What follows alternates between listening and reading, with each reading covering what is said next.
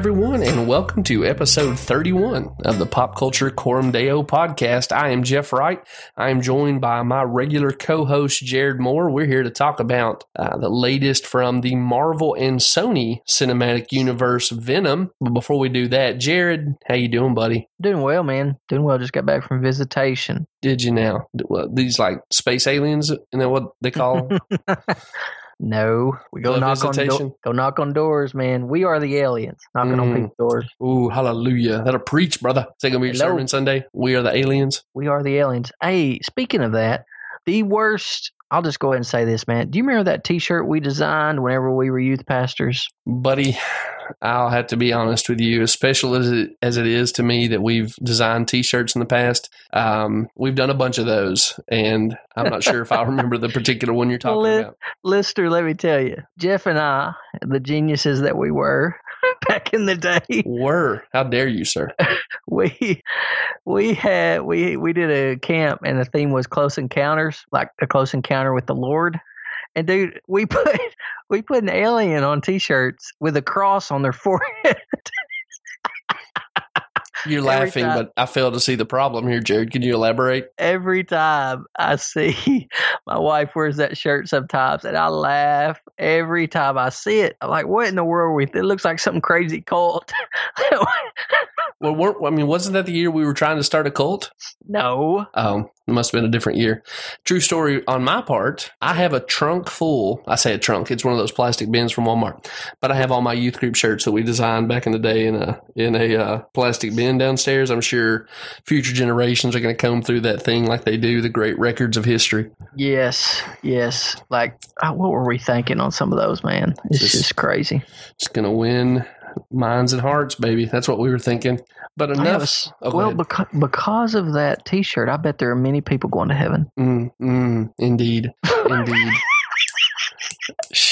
All right, this is inside baseball, uh, guys. We will we will release a special limited run of our youth group T-shirts through Pop Culture Coram Deo T-shirts.com. Look for that soon. Hey, true story though. I developed a new drop to cover or to introduce the first section of our podcast, and it sounds like this.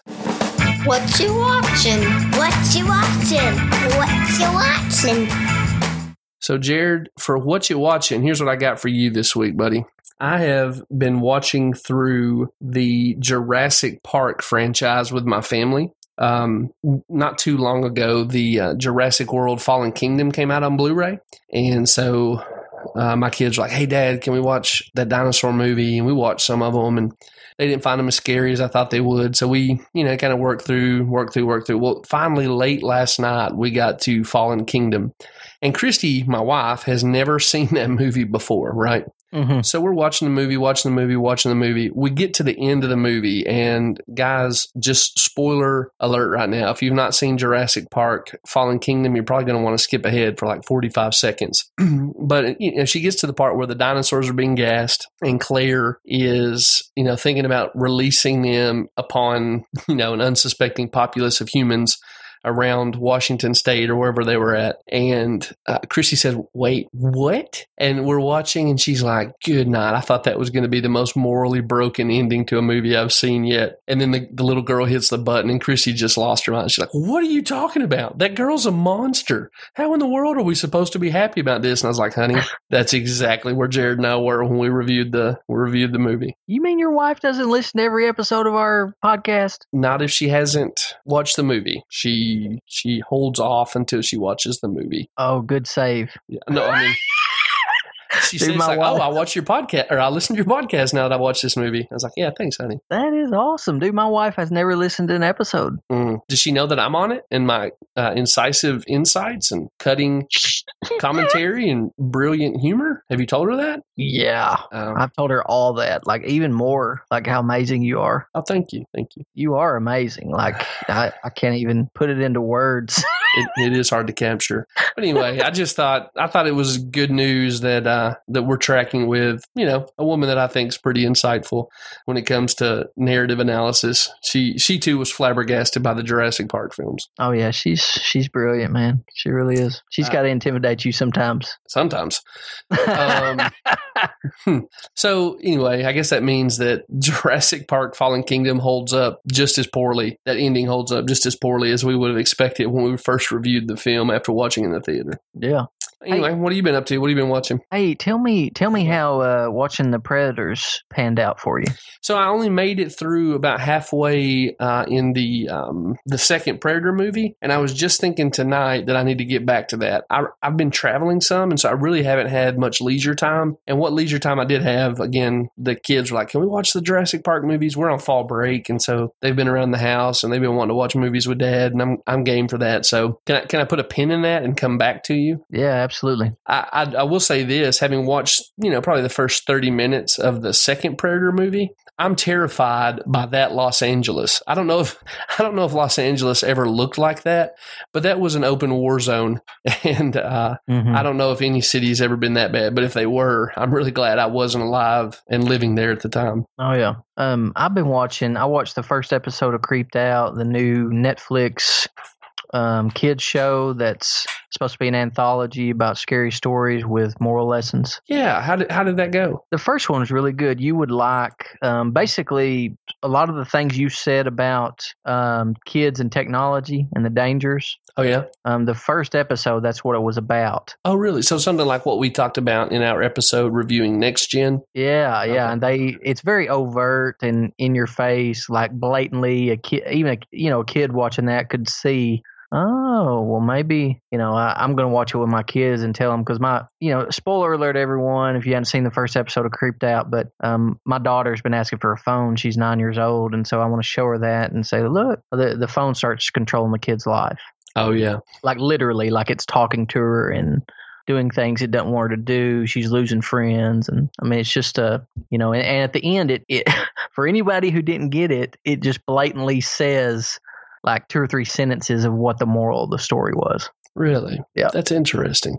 Um, so I had I had watched the first episode of Are You Afraid of the Dark from back in the day with my oldest son the other night, Mhm. and I did that before I realized that Creeped Out was had been released. You texted me and told me afterwards, and uh, we're going to check that out at some point, probably on fall break. I, it's funny you mentioned it though. My seven year old daughter was just telling me like, "Daddy, when can I get a phone?" And I I think I've mentioned this already. She she I've told her this a couple times already, but I was like, "Honey." You need to forget about that. Like the time between now and when I will get you a phone is longer than how long you've been alive so far. And she was just flabbergasted. She's like, but there's these, you know, these kids at school have it. And, blah, and I'm like, that's great.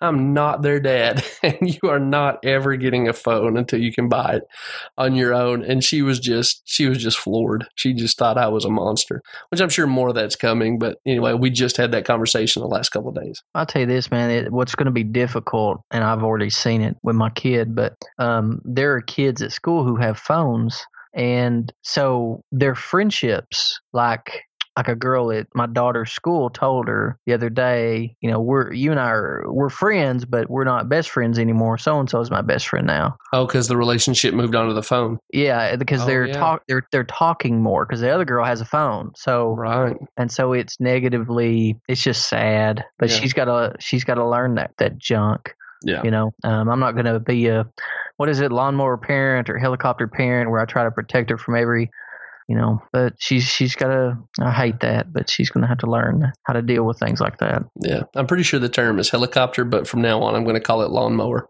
i think the new term is lawnmower they what is it they mow down every obstacle or Oh, something dude. Okay. Well, that makes sense. I was thinking the lawnmower man, like that that old Stephen King movie uh, that Johnny Depp remade a few years ago. johnny But, depp remade that Yeah, I can't remember what it was called. It, it's it's not worth tracking down. Um, but anyway, okay, lawnmower parent. That makes sense. So yeah, I'm going to uh, I'm going to be the lawnmower parent who makes my kid mow the yard. I'm listening to Ben Sasse. He's telling me what to do, and I'm going to take all my tips from him. dude have you seen these automatic mower robot mower things No, but that makes it, it makes a lot of sense that technology would be applied that way. I'm Jared, you know, not to be too pop culture heavy here, but we are pretty quickly on the WALL-E timeline. We're all just going to be sitting around in hover chairs while robots bring us bring us uh, Slurpees and, and pizza. I mean, it's we're not far from that. That's true. I would love a robot, a robot to bring me Slurpee and pizza. I ate pizza tonight and for lunch. You are the enemy, my friend. You're the one who's going to secede. Excuse me, secede. You're going to forfeit human autonomy to, to the robots. And I'll be here to say, hey, listen to our podcast, Jared. We covered all this. We did. We prophesied. All right. All right, Prophet Moore. I'm going to bring to a close this episode of What you watching? What you watching? What you watching? and we'll get into So sorry to interrupt. So I got a few things to throw at you, and so sorry to interrupt here, Jared.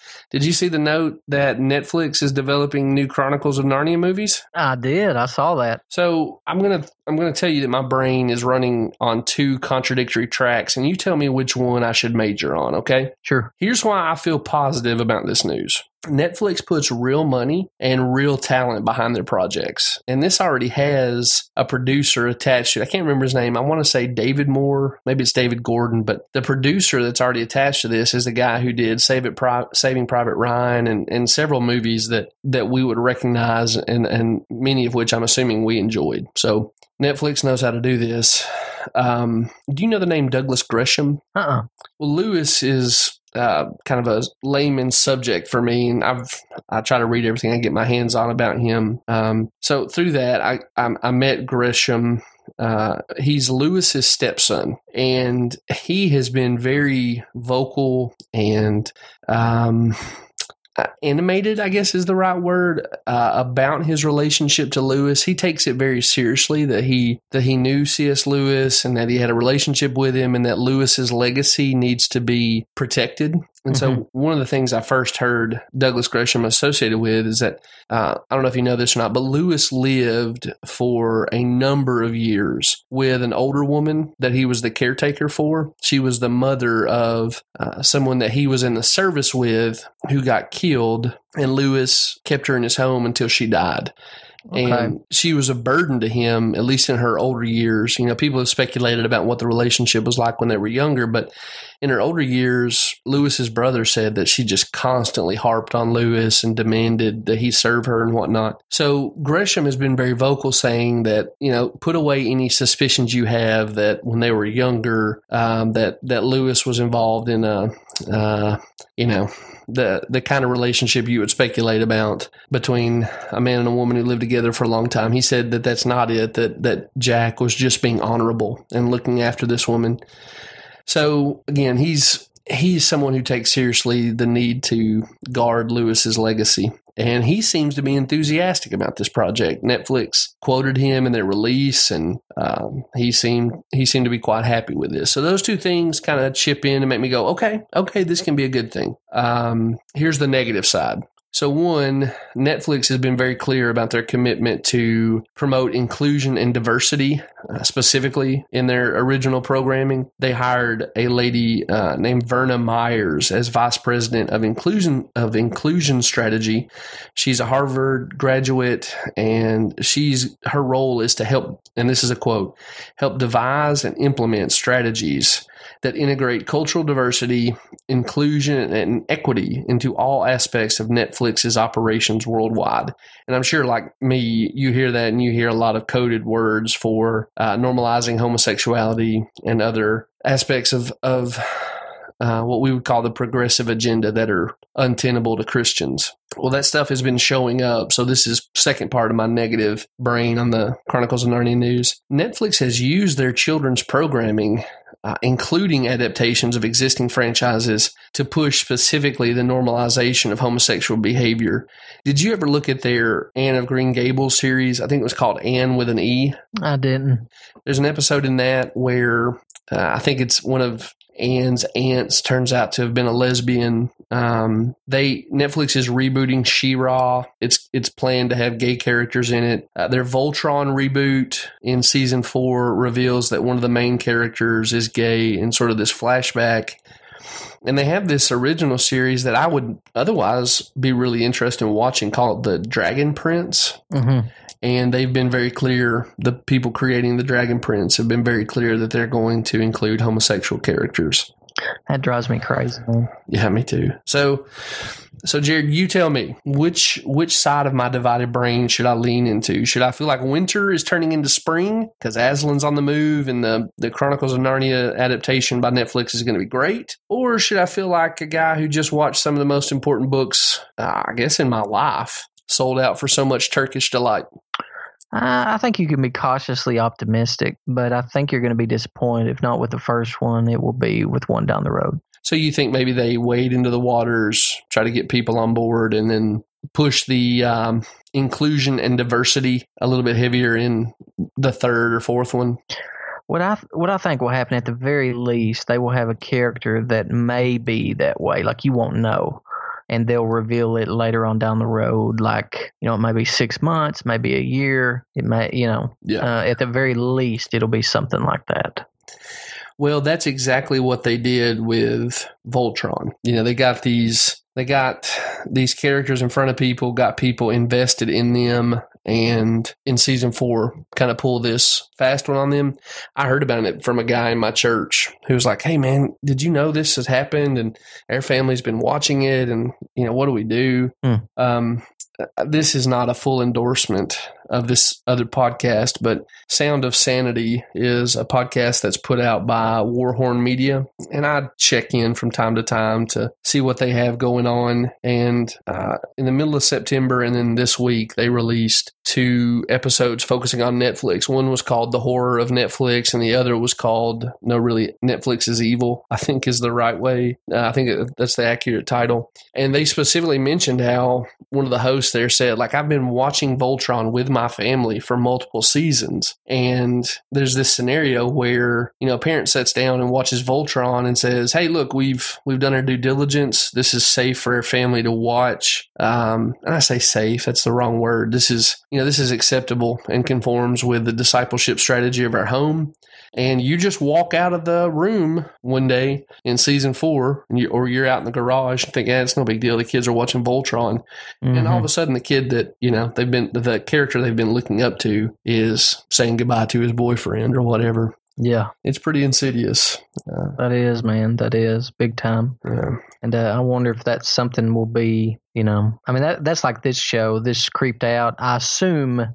So I'm going to try to watch every episode before I let my kids watch it. Yeah. Um, just because I assume with the moral lessons there'll be something, you know, along those lines of acceptance of whatever whoever self-identify. There'll be something um, about that. I think. Um, um, I hope I'm wrong, but it's just it's everywhere, and you know, there's no there's no opposing it. The people who are who don't agree with it are those who are evil and bigots and all this baloney. Um, you know, Well, thankfully, there is opposing it. You know, I don't think either one of us cowers in fear, right? Um, but Right. it just you can't ever let your guard down, which you know we're on board with. We would say that's the right way to approach media anyway. But it's just, Mhm. um, I don't know. It does feel like you're fighting the whole world, and I guess in this sense, we're definitely fighting a world system. So yeah, we we are, and it's it's pure peer pressure. That's what's so frustrating is that it's a naked morality that is built on literally nothing but popular opinion.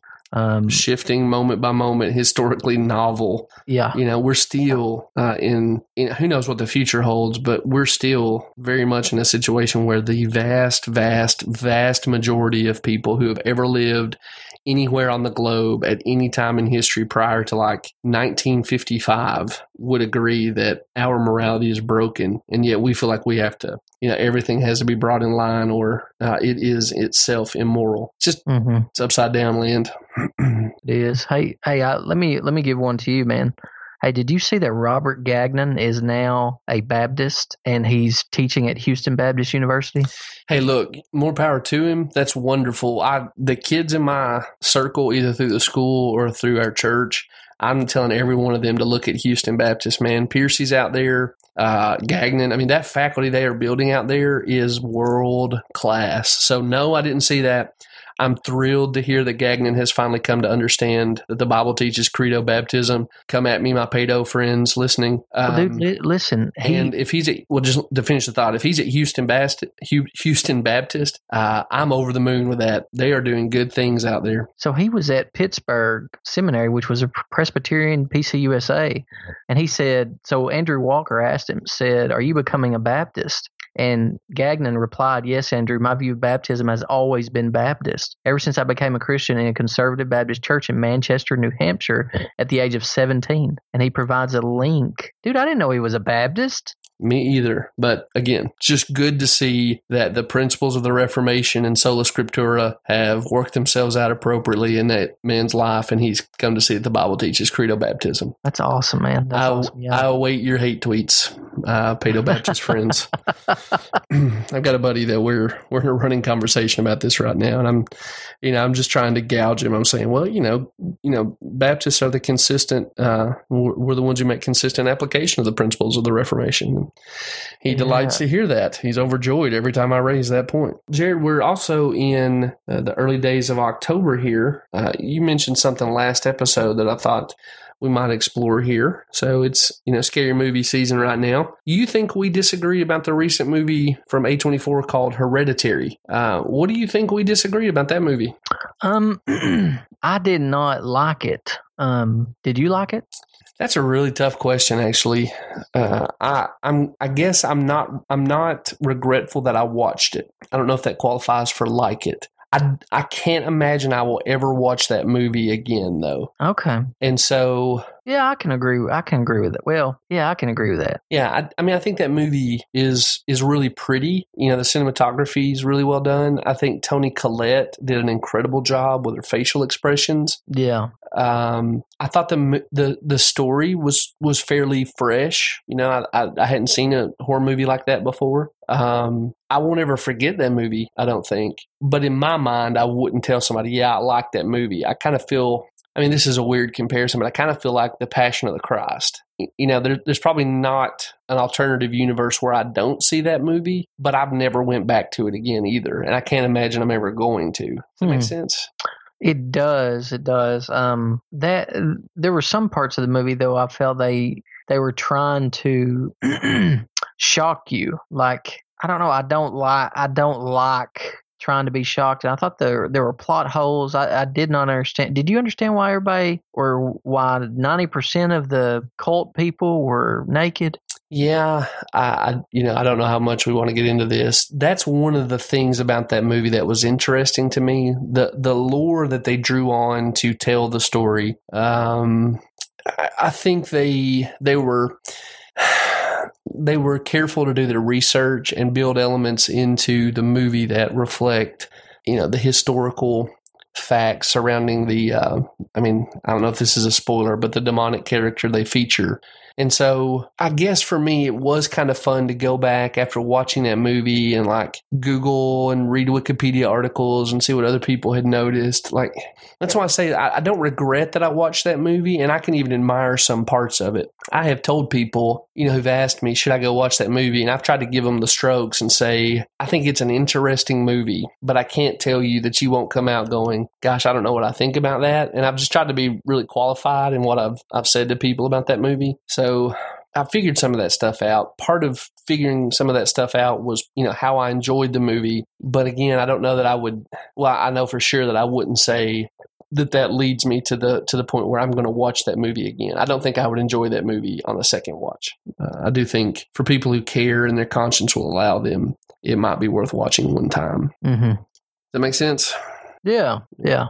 So I don't know if that means I like the movie or not. I guess I can appreciate some aspects of the movie, but uh, yeah, I don't know that I like it. Uh, so maybe we agree more than than we thought. Yeah. Yeah. Excuse me. So we're also talking about scary movies. We're into the first few days of our 31 days of horror. Uh, you got any feedback from that yet, Jared? I know that there's been some comments on the Patheos site. Uh, anything you want to respond to here on the podcast? Um. Yeah. Some have wondered about the the thing being on there being too gory. Um. We covered that a little bit in our last episode, but just because we we view that gore as that of an alien and not of a human, so we didn't really consider it as gory as others do. Um, and I mean, these lists are arbitrary too. Sure. Um, and there were some others that were mentioned, some that were, you know, some asked, does horror glorify God? And, uh, you know, I mean, the presumption is, of course not, right? That's Yeah. the, that's a presumption, but it, but it's a messy mixture, just, just like anything. Um, not anything, but most things in this life are a mess, messy mixture of, of sin and grace. Certainly, film genres. Yeah, yeah, and and um, our job as Christians, I believe, is to. I mean, I'm a, um, I guess, a reformed uh, transformation mationalist. Is that right? Transform. Ooh, you tell me. Trying to think of what that. Transformationalist would be, I think, the correct term. Yeah, transformationalist. Um, so basically, I believe God owns all things. Um, there is, I believe, I do believe there are two kingdoms: man's kingdom and uh, God's kingdom, or the common kingdom and the redemptive kingdom. But that there is one Lord ruling over both kingdoms, and that part of my job as a Christian is to take everything that belongs to Christ, which is everything, and to return it back to Him to show the world that no no no the unbelievers are trying to take this and steal it and say it belongs to them. No it doesn't. It belongs to my god. It belongs to jesus christ.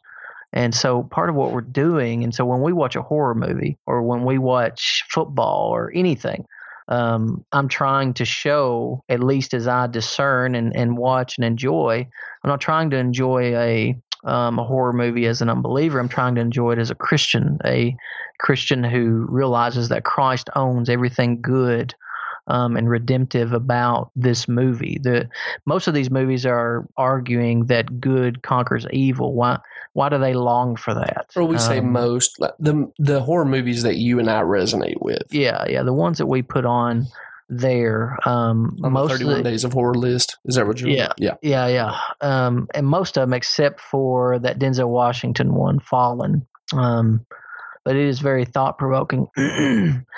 um, but you know, our goal is to going back to does horror glorify God? Um, the answer is yes and no. And um, you know, if if you're watching something as a Christian, or even if you're in your job and someone is, you know, you're around, if you eat with sinners, you know, Mhm. I mean, you, you have to do what we're doing when we eat with sinners. We're just we're just uh, participating in their art, you know, by watching their art. Um, it's a, it's very similar. It's a very same thing. Like if you were eating with sinners, what would you do? Um, you need to be able to eat with sinners. And uh, I, you know, I, I I pray. It's awesome that people have sensitive consciences. Um, I believe my son is going to have a sensitive conscience, and I don't want to. I don't want to chip away at that, but eventually, as he matures, he needs to realize that he's going to have to eat with sinners, and um, we all need to be able to eat with sinners. And so, um, that, but that's how I view popular culture: is that we are participating in the art that sinners are creating, and and they're not just sinners; they're image bearers, and they've got the fingerprints of God on their artwork. And I would argue that the reason why the awesome movies are awesome and the reason why other image bearers are drawn to it is because of the fingerprints of God Mm. that are on those movies. They're un you cannot an image bearer cannot make something that appeals to other image bearers. You know, I mean there of course there are exceptions. Sin sinfulness also appeals to sinners. Um, but man, there is so much good stuff out there, and it is the common grace of God. It, God is the one drawing people. It's that people long for God and they long for His fingerprints. And I know it's a long rambling thing, but um, we have. I hope our listeners know that y- you and I have not. We're not willy nilly watching horror movies. You, you know what I'm saying? Like For sure. we we try to think seriously about this. We're we're trying we're trying to do what Paul did in Acts 17 when he's reading and quoting pagan poets. When he sees he goes around um, Athens, Greece, and sees all these false gods all over the place, and he sees one to the unknown God, and he says, "Oh," and he takes that one, and says, "I want to preach to you about this one that you do not know." And I mean, how how do you do that? How do you do that unless you go around observing all the idols? And uh, anyway, I, uh, that this is all ad lib, but um, you know, I didn't I didn't write any of this down, but I'm just trying to think out loud of that question: Does horror glorify God? And it's a messy mixture. And I believe you can glorify God as you participate. I believe you take what is good and, and think on the things that are good and recognize the things that are evil. And be more thankful for the gospel because oftentimes they get it wrong. And if they do rip it off, um, you know, they, they don't rip it off well. And I'm, it, it makes me more thankful for the Lord. And Right, right. Um, I, I appreciate the, you explaining that uh, to me and our listeners. Um, you know, Augustine had that famous image of the Egyptians' gold, and I would encourage anybody listening to this to go Google that. He says that you know when the when the Israelites left Egypt, and God caused the Egyptians to throw their their gold uh, to the Egypt to the Israelites as they walked out. Um, that that gold was properly the inheritance of the children of God, and so uh, Augustine takes that as a metaphor and says, "What you find in culture that's good and true and beautiful, that's the inheritance of the children of God. So go mm-hmm. get it and make better use of it." Right. Yeah. And of course, the Israelites built uh, statues to false gods out of it. Yeah. Uh, but also that money lines Israel's treasury, you know, the royal reserve. And so uh, mm-hmm. that's what he's arguing for. And I think you're right that Paul did a version of this because you cited, you know, there in Acts 17, he's quoting from Epimenides and it's, uh, it's a work called the Cretica and the Cretica is a poem about Zeus, mm-hmm. and it's about Zeus that Epimenides said, "For in him we live and move and have our being." Mm-hmm. Uh, you know, another poet, Aratus, um, he he said something similar. And so, what that tells me is that Paul was reading these pagans, mm-hmm. and he was reading this literature dedicated to false gods, and he was saying, "You know what? They've got some ideas there that properly belong to those who know the living God." Yeah, abs- absolutely, and um, I mean, Jesus Jesus did something similar. At least, I mean, it's similar in that he was aware of his culture when he refers to the Pharisees as hypocrites. Hmm, um, I'm pretty sure. I'm pretty sure he's making a reference to the the actors. Um, yeah, the actors, the theater, um, which would have been X-rated. Um, I'm not saying that Jesus watched went to the theater, or that he um, would watch X-rated material now. I mean, right? Yeah, we don't right. want to say anything like that. No, no. Um, but he was aware of the theater, and he was aware of what was going on there. Um, he at least had enough idea and understanding of his local culture um, and I, you know uh, he's fully human. I realize he's he's fully God as well, but we we believe concerning his humanity that he's learning these things, um, and that he learned um, well by well by hanging out with sinners, and um, and they did not corrupt him. You know, he was still sinless even though he was around them. Um, and participating in their culture in many ways, or at least aware of what they were doing, um, so that he could answer them. But I'm very much with you. Uh, again, Christians have had this conversation forever. So if you go to the church fathers, they're saying you cannot go to the theater as a Christian. So I get it. You know, there's not a proof text that settles the issue. But what you're communicating and what I think we're trying to model in the show is that we do want to know what the pagan poets are saying. We want to use that to talk with our neighbors, uh, and we want to do that specifically to say, here's how you can understand the gospel, uh, not fully, but here's how you can understand the gospel to some degree through the material you've already you've already accessed. You know that that you don't even know it, but the some of the stuff you love in the movies and books and mm-hmm. songs you're listening to, you love them because you're made in the image of God, and in some Absolutely. way that that work reflects it. So yeah, and they long for God. I mean, that's what they're longing for. They think they want a movie, um, but they're longing for something greater, something so much greater. Absolutely. Well, Jared, we're we're talking about a movie that I think, sort of in similar fashion to to what we've just been talking about in terms of why would you watch a horror movie? I think there's a lot of people out there who would say, why would you watch a movie about Venom? And you know, Venom sold itself as uh, a movie about anti-heroes. And so before we get into the review of the movie proper, I'm just going to raise that question again. Why do you think anti-heroes are so popular? They've always been around. You know, go back and show me the first anti-hero. Um, I don't know, maybe Samson, but before him, Gilgamesh, uh, Odysseus. By the time you get to the Odyssey, although I think Odysseus was more in line with the culture of his time. Nonetheless, he's a guy who, you know, he, he's happy to to uh, for instance, he's happy to to cheat on his wife, but then fully expect her to be faithful to him. You know, so it's not like anti-heroes are a new phenomenon, but they sure seem to have bloomed in the last. I don't know. It, it's less than twenty years. You know, maybe late 90s, early 2000s. Why do you think our age is so obsessed with the anti hero? Um, I think because that's they want realism. They want someone they can be, and you know that. I think most people want, at least in their head, want to be good. They know that they can't be good, and so they want to be good the way that Venom is good. I guess you know they want to kind of have their cake and eat it too. So uh, the idea there is that you know we know ourselves, we know that we're a bag of contradictions, and that there's some moral ideals we assume and even pursue, but then there's some cases where we just want to throw off the moral restraints, and that leads people to see that um, representation in a movie or a book or whatever as more realistic, more like the reality they're living in. Am I understanding you right there? Yeah, none of us can be Superman. None of us can be as as moral as Superman, but maybe we can be as moral as Venom. Like it's more realistic or um, Tony Stark. I I mean these guys that and I know he's not necessarily the you know he's not the anti-hero um, like the the punisher vigilante justice um, well yeah so tony stark you know if you're a believer who subscribes to the traditional ethic of scripture you're going to see tony stark as deeply morally compromised. Right right. He's just not seen as particularly awful in our current cultural moment. Right but i resonate more with stark than i do captain america. Um, and i love captain america and i love superman um, but I resonate more with Batman. Um, just because I know that I'm a super severe. rich billionaire who's incredibly fit, who runs around at night beating up on people.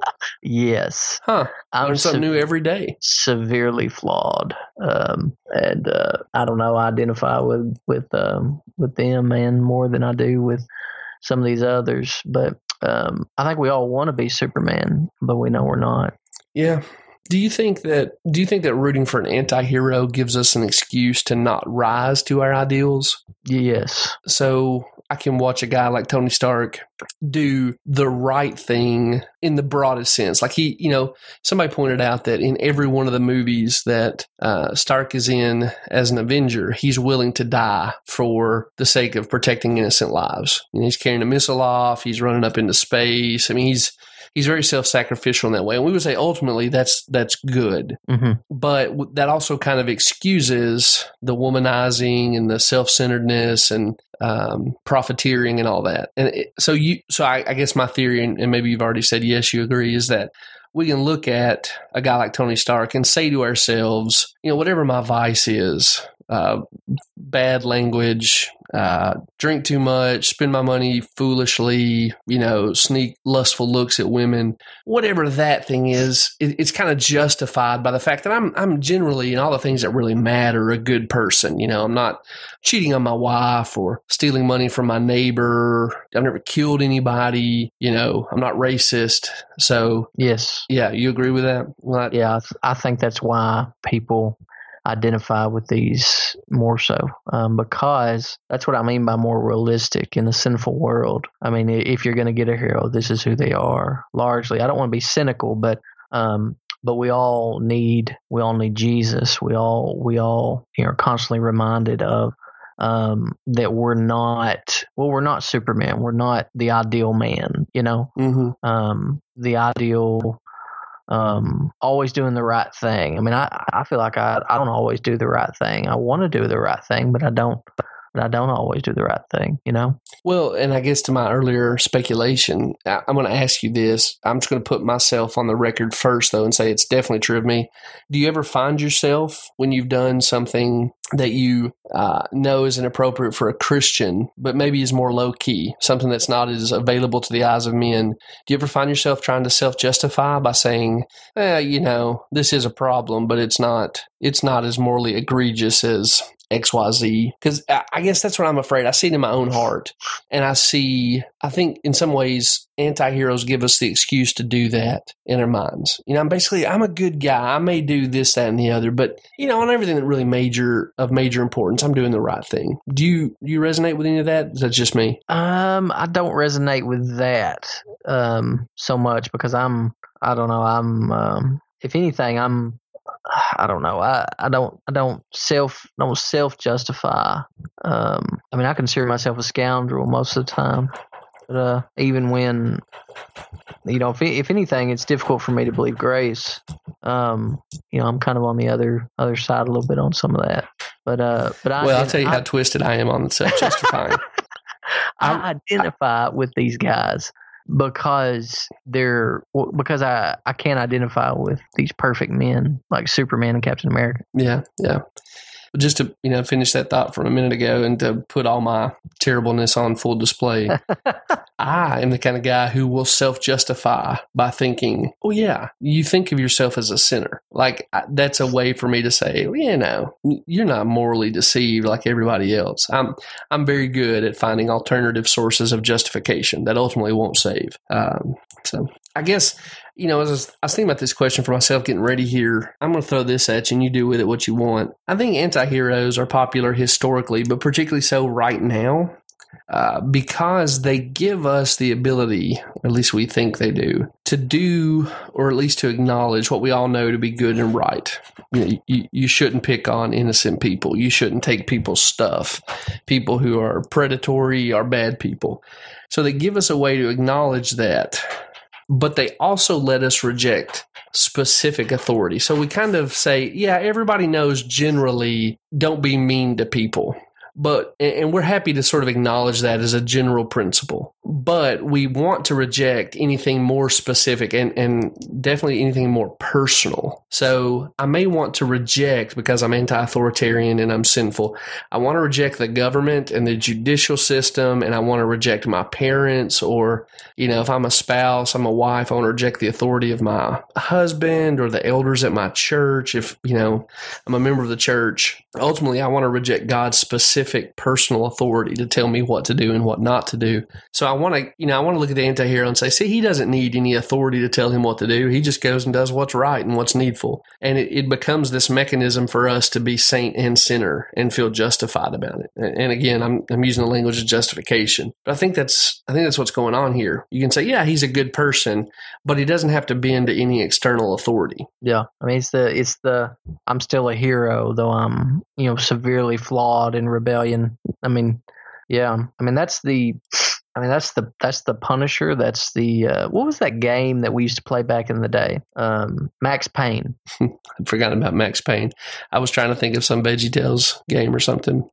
I'm, I'm, I must have been off praying while you were playing Max Payne, and that's why I don't remember it. oh my goodness. Remember what I said about self justifying? Yes, there's no way. You're probably the one who introduced me to Max Payne. That's entirely possible. Yeah. I got no defense against that.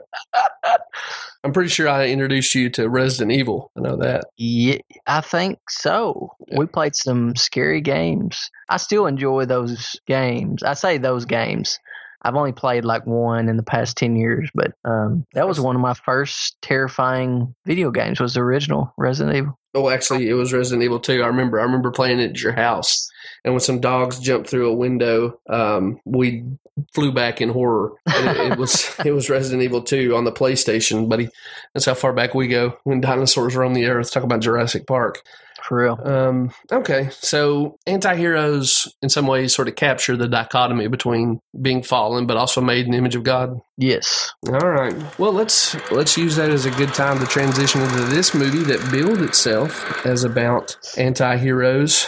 And uh, Jared, I think both of us came away from Venom kind of liking the movie, right? I mean, it got killed by critics, but we found it fairly enjoyable, and it seems like the audience's response to the movie has been much more positive than than critics. Am I right on that? We thought it was okay. Yeah, absolutely. I say okay. I'm not saying we're we're morally endorsing it, but just as a comic book movie, we weren't repulsed, right? Right. All right.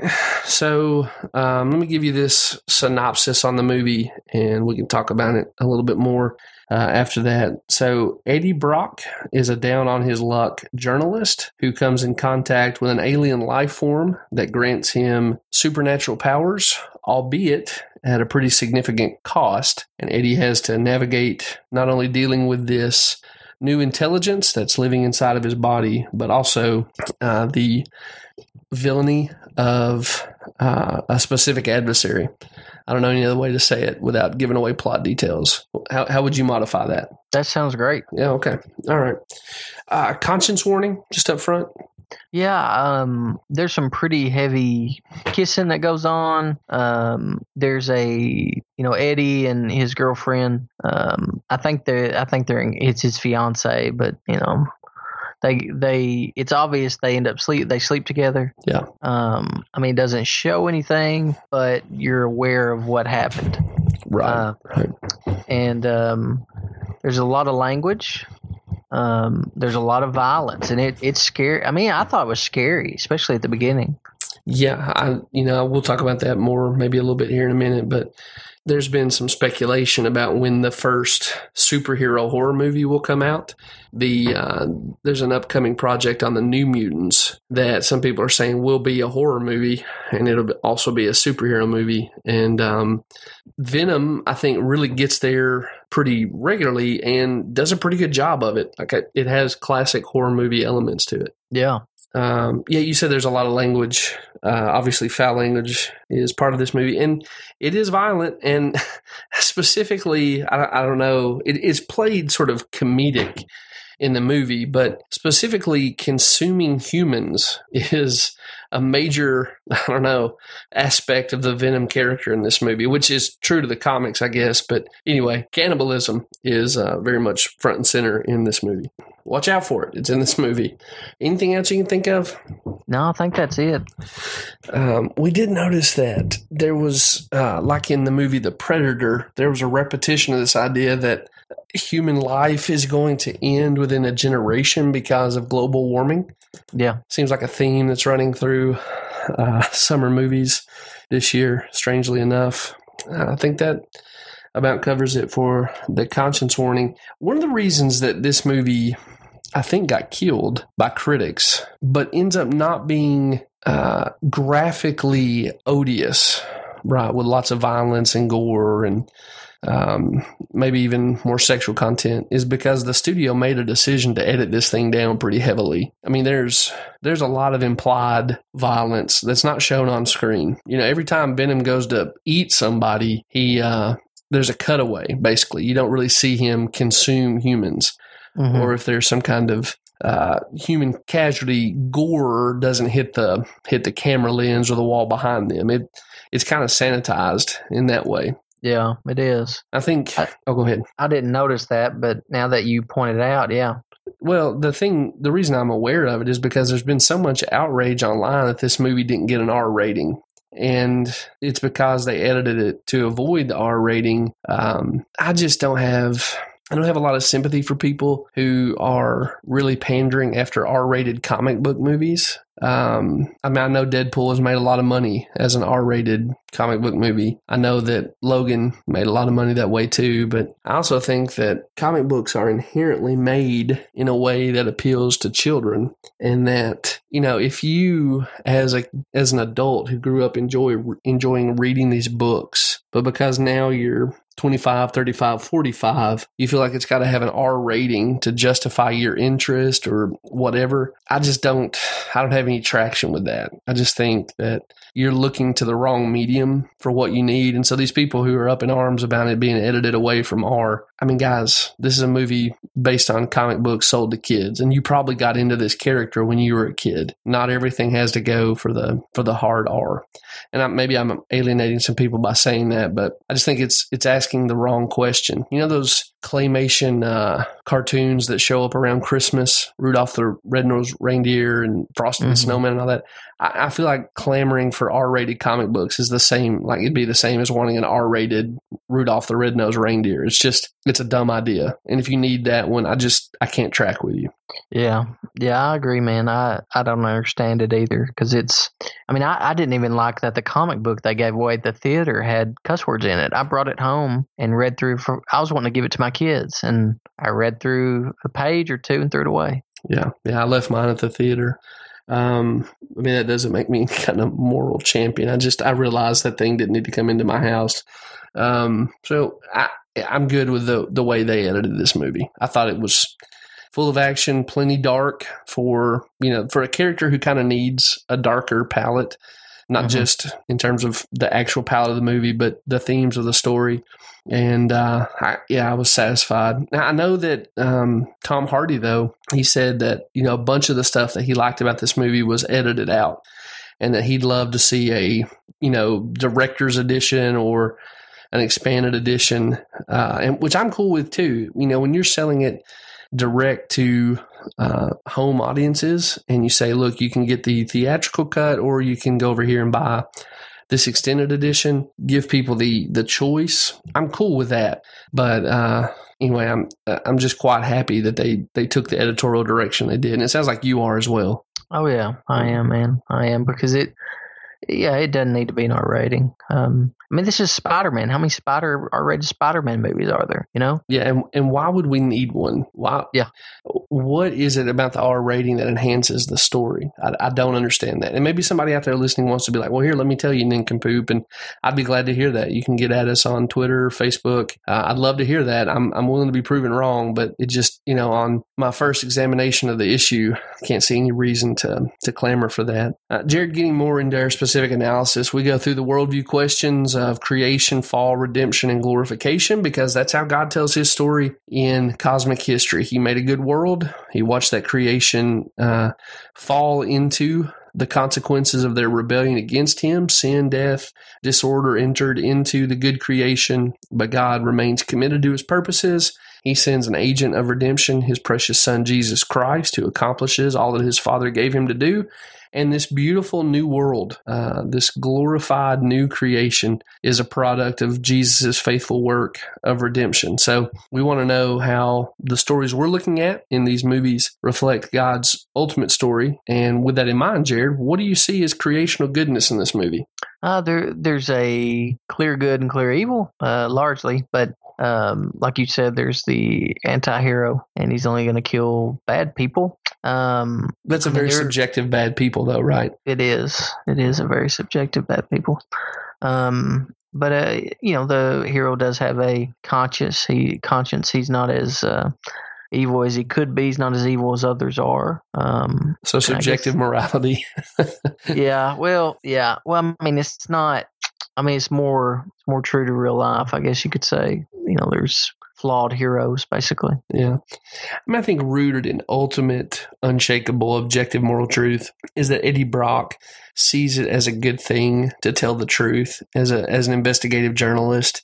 He Mhm. has a conscience about not um, basically using his platform to to sell propaganda, but to to do good in the world. I think that's ultimately reflective of the creational goodness of truth. Um, you know, he there's something redemptive about his relationship to his fiance, uh, who ends up not being his fiance by the end of the movie. But there is a single mindedness about his um, affections for her that looks very broken and a poor reflection of the kind of uh, monogamous commitment that an upright man makes to one woman in the bonds of matrimony. Um, again, this movie does a does a poor job of modeling it, but you can just sort of see a little bit of it. And yeah, this movie has a moral code.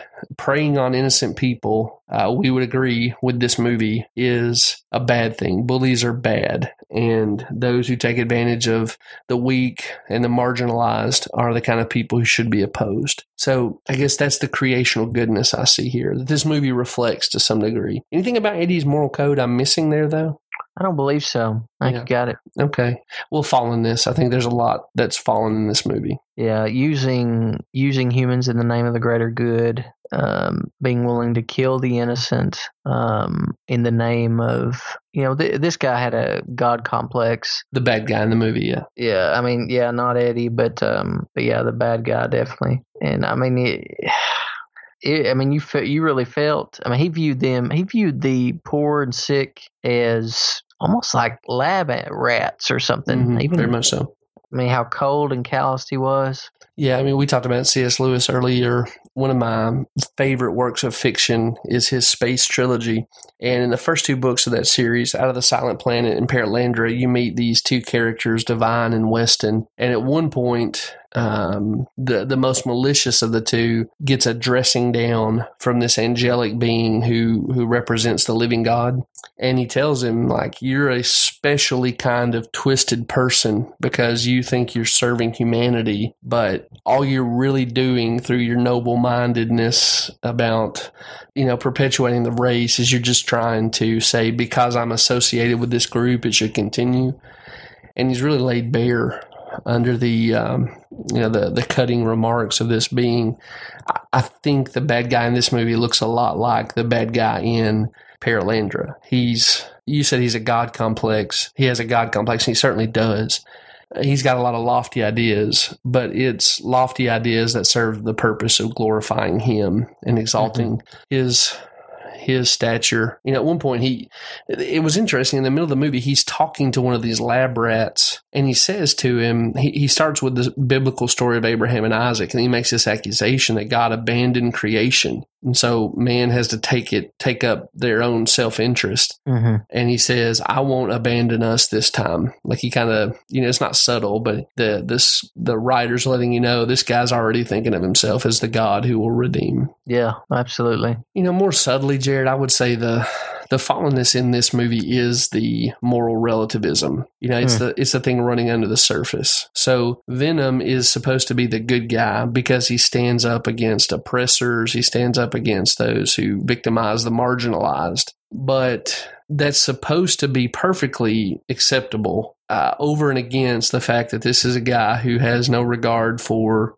God's created order in terms of how a man relates to a woman, specifically sexually. It you know it can overlook him using people. I mean, one of the big crises of the movie, he uses his fiance to advance his cause. Which I guess the movie kind of says ultimately through the consequences is a bad idea, but nonetheless, Eddie Eddie is a user in his own way. And then you know it, it's perfect. I guess we're supposed to think that it's perfectly okay for this superhuman creature to not only destroy property but to literally eat human beings. We're supposed to laugh and wink at that as long as he's you know at the end of the day stopping bullies from bullying people. Mm-hmm. And I think that I think that really reflects the fallenness of our world, uh, unintentionally but very clearly. Yeah, didn't he eat a robber? Yeah, yeah, he does. Yeah, so it's not retributive justice, right? It's not. I mean, I'm just I'm thinking out loud here. It's not. Yeah, I mean, you know, he he initially, even in that speech, you just see this like, whose moral code are we listening to here anyway? Because this guy shows up to rob uh, a convenience store in his neighborhood, and Venom stops him and he tells him, "If you do this again, I'm going to take you apart."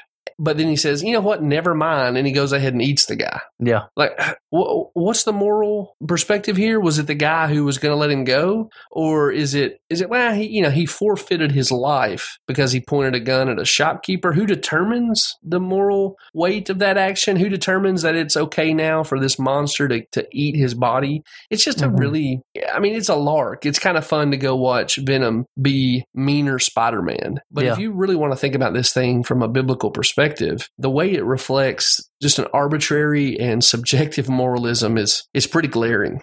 yeah, and it's scary if you got somebody like that running around in it. Yeah, I mean, in a lot of ways, it's you know, Venom is sort of Nietzsche. He can, Yeah, and so we're just happy that he he turns his destructive powers on people that we think are worse than us. yeah, good call. Um, I mean, redemption in this movie. At, at one point, Venom is willing to give his life to stop the bad guy from doing even worse things. That looks Yeah. like a Christ who's willing to die on behalf of those who deserve death.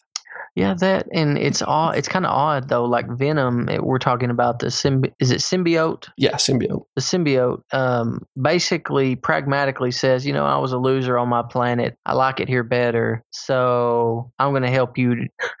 I, I just that that flip that switch flipped a little too quick for me Yeah. um, in this. That's a great point. It's not, yeah, that's not particularly well set up in the in the story. No, and I, I assume it's because of the length of the movie. Like they wanted it to. I don't know why they didn't give it like a normal Marvel movie. Well, again, I think they edited a bunch of this down to avoid an R rating, but I almost wonder if that that whole arbitrary. I guess I like Earth now. I almost wonder if that's because they don't know any higher any higher standard to appeal to. Hmm. You know, Yeah. yeah, I guess I like it now. Um, you know, one of the one of the stories that came out of Columbine it, that that really chills me, and I think really speaks to how broken Eric Harris, uh, one of the one of the shooters who was sort of the the mastermind, I guess. Um, there was this other boy who he had been friends with for a number of years, but they'd gotten into a conflict over some vandalism and uh, a car. And so they had become enemies. And before Harris went into Columbine to shoot up the school, they had reconciled to some degree. And so the, this this young man who had very recently been on you know Eric's hate list was walking out of the school as Eric was walking in to start the massacre. And he told him, at least according to this student who's you know our age, so he's a man now. According to this man, Eric Harris told him, "Go home. I like you now." Oh my goodness. and the the guy did actually. He said he just kept on walking. I think he went outside to smoke but he just went on home. And you can imagine for him that's a seminal moment. Like what if i'd have just been like he's joking or i hadn't thought anything about it or i told him yeah whatever man. Yeah he could have been one of the victims. And it's that arbitrariness and that that willingness to play god that isn't just the bad guy in this movie it's also venom You know, Yeah. venom's very much the guy who gets to say hey i like you now go home Yeah. before he proceeds to to do morally broken things so is there is there redemption in this movie ultimately you think jared Well, I mean, America, uh, yeah, not America, but the world is saved. Um, Earth is saved, and billions of people. Yeah. Um, so I, I think there is, um, but there's still, like you said, this moral, this anti-hero who's going to be running around and uh, still eating people. hmm Yeah. So there, you know, what glorified world comes out of this? We do end the movie on a very happy note. You know, Eddie and the symbiote are figuring out how to, you know, live together. Um, you get this sense that Eddie's kind of got his groove back, and he's going to try to get his fiance, his ex fiance, back. Um, he's going to go out there and right wrongs. You know. I tell you, I'll, you know, we may talk about this later. I guess in what's fallen, right? Like what's uh, distorted evil and false later Yeah, on. yeah. yeah.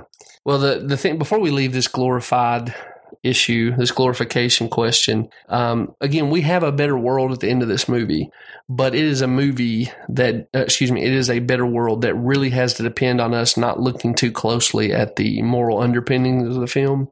And so, yeah, friend, you do get a better world at the end of this movie, which I think is good. I think superhero movies should do that. Uh, but boy, it's it's very thin. So we'll put a pin there, and we'll say we've done the worldview analysis. We've chopped this thing up. We'll start trying to put it back together in distinct categories to help Christians think through how to see the glory of God in this, but then also how to talk to their neighbors about what they see in this movie as a maybe a, a pre evangelization effort to, to build bridges that will eventually pay off with an opportunity to share the gospel. Uh, in our analysis, we ask, what's the story? And we, we want to get it right. And so I think we've done that work in our worldview analysis. Uh, the next question, though, is where am I? And we want to see the style and shape of the imaginary world here. So, Jared, when you're watching this movie, how do you enter in? What's your perspective as a, as a member of the audience? Um, going in, you know, I would, uh, I, I do identify with Venom a lot. Um, I mean, my, my, I would say this, my flesh identifies with Venom a lot because it's, um, you know, think of us growing up and, you know, we've talked about a few times on here being bullied in school. You know, what would you do? What could you do? Um, not only that, but you think of the, like, I, I'm in a community where you are too, where uh, drugs are just rampant and um, where lives are ruined.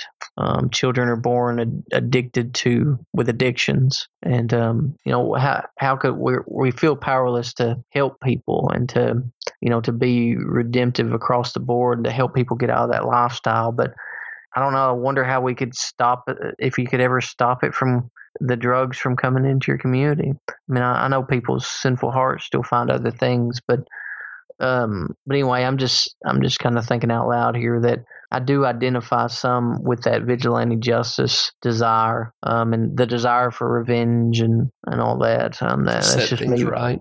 Well, to set things right according to my will. Yeah. Um, I, of course, I'm never punishing myself, right? Um, or Yeah. or or you, you know what I'm saying? Like I'm not the bad. I'm not like you said. I'm not as bad as so and so. They need to be punished. Me, I need to. I need to. Uh, I need grace. You know, they need wrath. Yeah. You know? Yeah, absolutely. And, uh, like picking and choosing who deserves wrath and who deserves grace. And uh, it's amazing how much you and I deserve grace, right? hmm Um, but uh, but yeah, I, I identify with that. I I thought this was well shot. I thought the again, I thought it was scary. I thought it was dark enough for what was emphasized. Um, and who I went in there wanting to see Venom on the big screen, and I and I got what I wanted. And um, again, I thought it was well done. I thought. I thought it was odd that Hardy, like you said, he acted. He seemed like mentally un- ill. You know, he, when he was first with the symbiote. I mean, I he through the whole movie they played him like he was brain damaged. He Yeah. had this staccato vocalization and uh, you know, he was using his hands to gesture like he, he he did look like a guy who'd had a massive head injury. I don't Yeah. know I don't know why that was the creative choice, but I thought that was odd. Yeah, yeah, that was. I mean, you know a lot more about the comic books than I do. Um, but yeah, I thought that was strange. But I mean, it didn't. It didn't annoy me. It was just like I don't know. It was just weird. Um, but I enjoyed that. I enjoyed, you know, I enjoyed pretty much everything about the movie. Um, for the most part, not everything, but you know, Yeah. I uh, did find it easy to root for Hardy's character. You know, they do a Yeah. good job of making him a lovable loser. Um, I didn't think he was a loser. Did you think he was a loser? Well, you know, we got that he was ran out of New York, and then Yeah. he he can't like tamp down his justice instincts, so he messes over his fiance and loses his career and and the love of his life, and you know can't overcome that uh, at least for, for six months. I guess that's as long as you need to bounce back from traumatic life incidents. Yeah, for real. But in that sense, yeah, you know, loser in in in the way that he is the author of his own collapse Gotcha. You, you talked about knowing more about the comics. I've, I've read a lot of the Venom comics and seen him in Spider Man over the years. Uh, one of the things that you said, I want to see Venom on the big screen. You, you're absolutely right. So if you're seeing a Venom movie, you want to see the suit being fluid and able to create, you know, random shapes to use as weapons and, and reach across big distances and grab stuff. But with Venom 2, you want the like mouthful of huge teeth, comically large teeth, hmm the big slobbery tongue uh, that's dripping, you know, drool. And Venom always has had a, a, a really quirky sense of humor. Um, you know, when McFarlane first created him, you don't see this, but as that character has been fleshed out, there is a twisted, I guess is the best word, sense of humor that the character shows. And this movie had a lot of that. Yeah. So yeah, I was drawn in there with you. I think talking about what's good and true and awesome here is is really what you were talking about earlier. Venom lets us fantasize about a world where we have the power to make some things right. And Mhm. so you do want the the immigrant who's trying to, you know, make it uh, in this country running a uh, a deli. You- You want the robber who comes in to take their money to to get more than he bargained for, right? Mhm.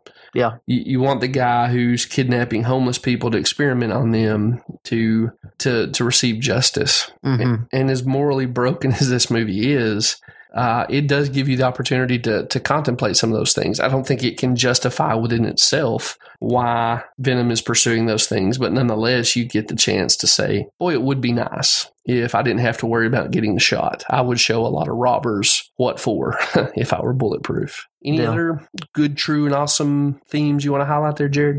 I think you point pointed something out good earlier about him pursuing his like you like his conscience and him wanting to do what's right and willing to lose everything to do what's right and um and then his repentance, if you will, um, of what he had done wrong to his fiance Yeah. and his his pursuit of her. Um, I think all that's you know that's praiseworthy, right? Yeah, yeah, and it's the it's the hero part of the anti-hero equation. Yeah. Um, in terms, the next question we ask is what's distorted, evil, and false? How do we subvert idolatry? So we, you know, we talked earlier about how this movie does give you a better world at the end of it. You know, the bad guy's been put down. Eddie's got his life back together. He's going to start making some positive changes. Well, I think in the end of that movie is the perfect capsule of what Christians want to be on the lookout for here and what they can probably find some profitable conversation uh, in with their neighbors. Eddie is walking down the street talking to the symbiote, and he says, you can't just go around eating people. You can only eat bad people. hmm And the symbiote asks him, then what's a bad person? How do I know what I get to eat? And Eddie is just lost for a definition. hmm And he ends up telling him, uh, he Eddie ends up telling the symbiote, you'll you just kind of gotta feel it, and you'll know it when you see it. Uh, He sounds like the old congressional definition of pornography. You know, we know it when we see it. And to prove that point, he goes into his neighborhood convenience store. Eddie does. He's going to get some tater tots or something. And the robber comes in, and Eddie can tell this is a bad guy who's safe to be eaten morally. You know what I mean? hmm the the real world just doesn't work that way and it certainly can't be the narrative of the moment like i watched this guy try to rob this woman um, the narrative of the moment is insufficient to to render moral verdict on the life of a of an image bearer. Hmm uh, and so that to me is what's evil and false here is this idea that yeah yeah we all just kind of agree on what's right and you'll know it when you see it. And, and this movie depends on it. Now again we're thinking hard about this movie but man that just does not stand up to even a cursory examination. Yeah, yeah. That that's that's good. Mean, there there's also. I mean, vigilante justice is is evil, um, and that's something else. I know it, it's tempting for us to long long for. I mean, to try to go around the government, to try to go around what God has ordained. And I mean, it's one thing if you're self defense, protecting your family. It's another thing entirely if you're going out and seeking um, to go around the police or to go around um, the governing authorities that the Lord has ordained. Um, yeah ordained even when he's more aware than any of us that they can be corrupt and Yeah. are subject to corruption Yeah, and I, you know, I've been preaching through First Peter, and something I've noticed is that Peter was written a few years before the heavy persecution under Nero, and uh, it's interesting that he's writing "submit to the governing authorities," and then Paul is writing it in Romans, and both of those guys were later executed by Nero, by the very governing authorities that they, um, or at least under Nero's influence, um, the government's influence, and um, I just found that very fascinating when I was preaching through it. Is that they kind of sealed, not sealed their own fate, but um, it was their belief in God's control, His sovereignty, that freed them, um, well, to be executed um, under that very authority. Sure. And the Spirit of God who's inspiring them to write those things, uh, he knew perfectly well how their life stories were going to play out, right? Yeah, and I mean, it, what a beautiful way, like First Peter, what a beautiful way to prepare those Christians who are about to face the greatest persecution of their life. I mean, it, you know, to inspire Peter to write that, it's hmm just, uh, it's really, really sobering, man. Because we, you know, you and I, and probably most of our listeners don't, we, we don't really know what persecution is. Um, not, not like first century persecution or our brothers and sisters in China or I mean, it's just uh, you know there there are people who are losing their lives, and um, you know the, the temptation is for vigilante justice. The temptation is to you know pick up the sword and um, you know instead of crying out under the altar in Revelation, asking the Lord when He's going to avenge. It's tempting to try to pick up the sword, or if we had the power, um, what would we do with the power that we have? You know, would we still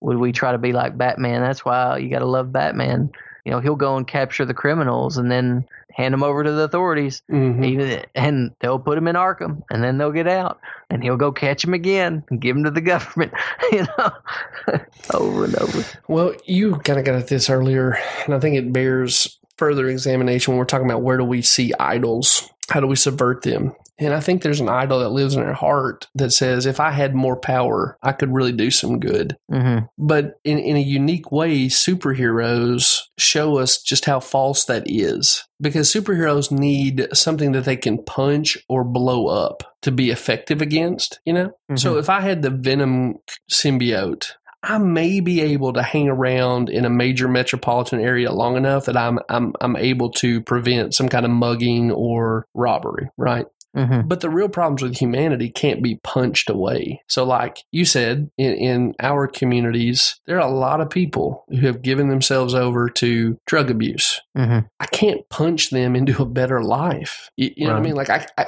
I just don't have access to their heart through a fist, no matter what superpowers I have. hmm Um, and even if I, even if you kind of make this the most simplistic narrative you can, so you go find the drug dealer. hmm Well, I mean, how many, how far up the chain do you have to go, and how many drug dealers do you have to take out, take out that keep getting drawn in, new drug dealers being drawn in because there's an appetite for their product in your community. Yeah, the sinful hearts, right? Exactly. You know, a couple of years ago, I can't remember the creator who did this, but there was a comic book creator who told this story that ended up being really goofy, but it was about Superman, and it was it was an attempt to deal with this reality that they're just things Superman can't fix, and he has Superman. Uh, he has Superman take a walk around the United States of America. Uh, again, it turned out to be a really goofy story hmm but he he was trying to deal with the reality that like all the major problems in life a superhero can't fix and at one point he has superman in this neighborhood where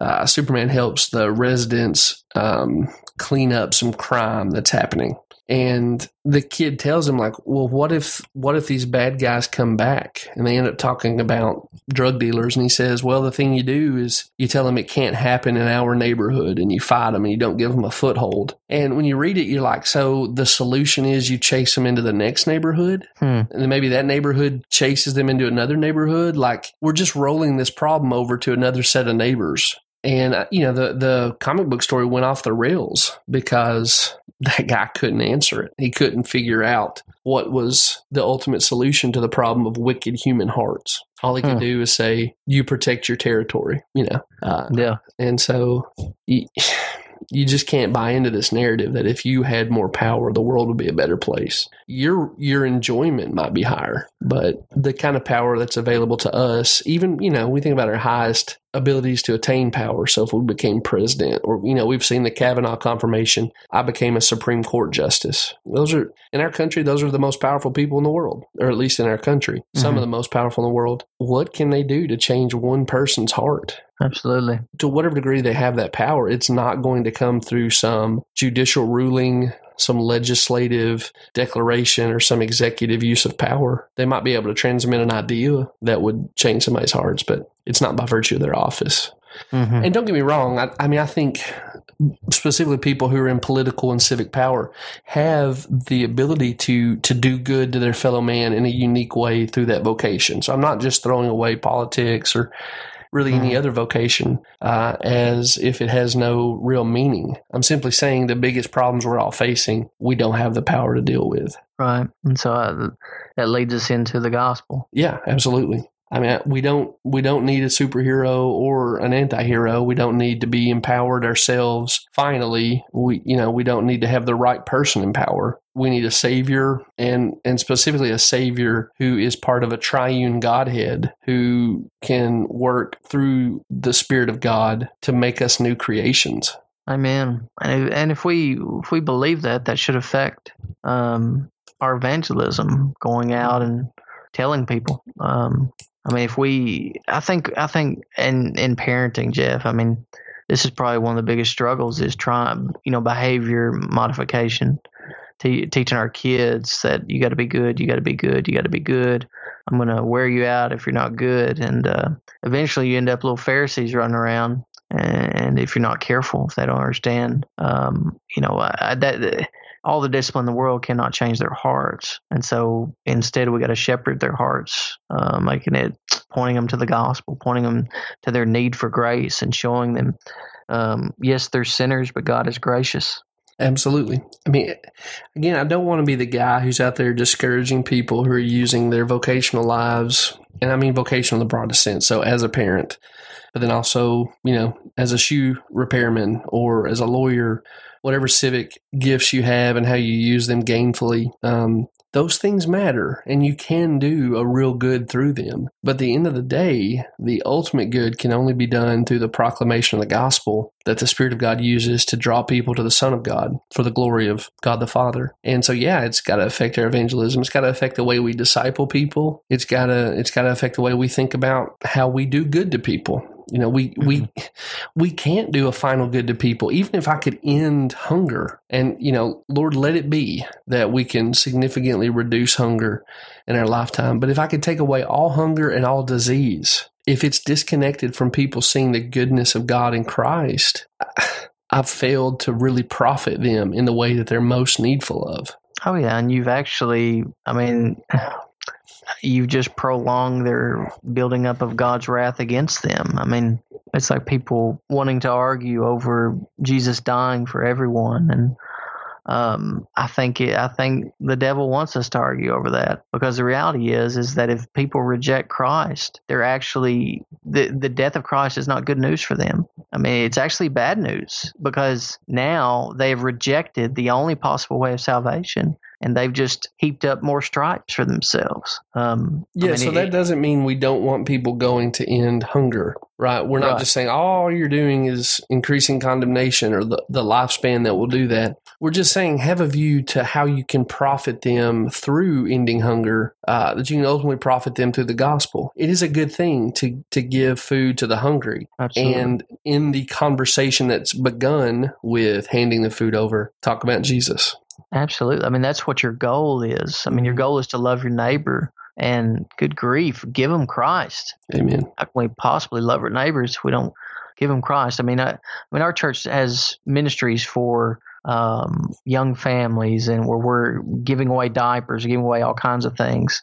Um, but it's ultimately to pave the way for what the church has the monopoly on, what Christianity, the way of salvation, the eternal life. The you know these things were given you run out, but Christ doesn't. You know, uh, and so trying to show them that reality and remind them of that, because I know they've heard it in the Bible Belt a bunch, but uh, do they believe it? And I mean, He's of infinite worth, man, and just just exactly what you said.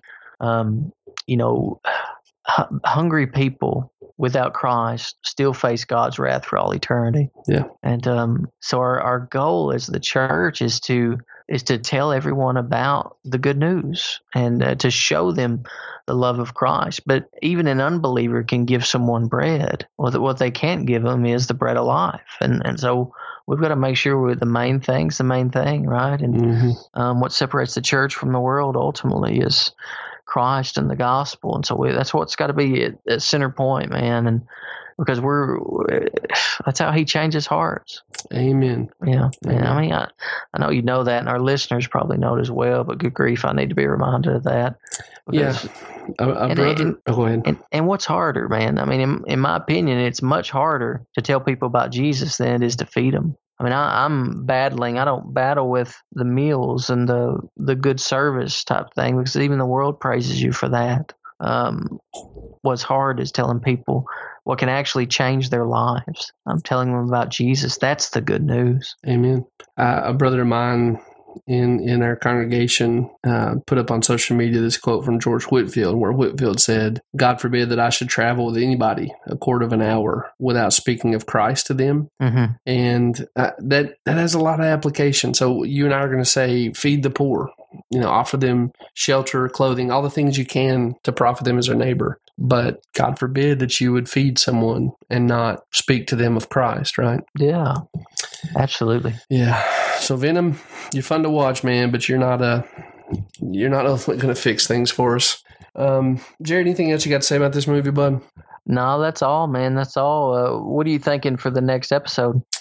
That is a good question. I'm not entirely sure. I know the things I'm looking forward to uh, in the coming week. I think Halloween, the new Halloween releases this week. Uh, Flanagan's House on Haunted Hill, I think, comes out this week. So I'm going to check those things out. But I don't know if they would they would be eligible for uh, an episode here. You got anything to suggest? What about a First Man or the El Royale thing? Yeah, I'm I'm probably more inclined to, to look at First Man. So maybe we I don't know maybe we catch that one and try to talk about it. I'll, I'll look up the uh, oh, what was that disaster at the El Royale? Yeah, Bad Times. Bad times. Yeah, I'll check that one out too. I guess I'm my heart kind of leans toward First Man. So how about we pencil that in and then come back to the question after we check it out? That sounds good, man. Yeah, I vote First Man as well. I wonder if uh, you know El Royale. It's got an R rating. It looks like so. Mm. It may just be too too rough to watch. Yeah, yeah, maybe. All right. Well, Jared, how can people find you outside the world of our podcast here? Uh, you can find me on Jared H Moore at Twitter. You can find me on All Truth Is God's Truth at Facebook. I've got another podcast. I've got a few episodes on that called All Truth Is God's Truth. Check it out. You can find us on Patheos at Pop Culture Coram Deo. Patheos.com forward slash blogs forward slash Pop Culture Coram Deo. every now and again we put some stuff on there. So come check it out. Absolutely. You want to find me uh, out there on the interwebs? I'm at Right Jeff on most platforms. Love to hear from you. We have a Facebook group that uh, we would love to see you guys in, and hope to hope to see you there. We uh, we love talking to you guys about movies and our episodes and all the stuff that you're uh, reading. So uh, reading, watching, listening to. So get at us. That would be a, a big help to us guys we uh, we're not entirely clear on what we'll be talking about next week but we will be back next week to once again examine some artifact of pop culture in light of god's glory in the face of jesus christ. And so until then uh, we thank you for listening and we will talk to you on the next episode of the pop culture Bale podcast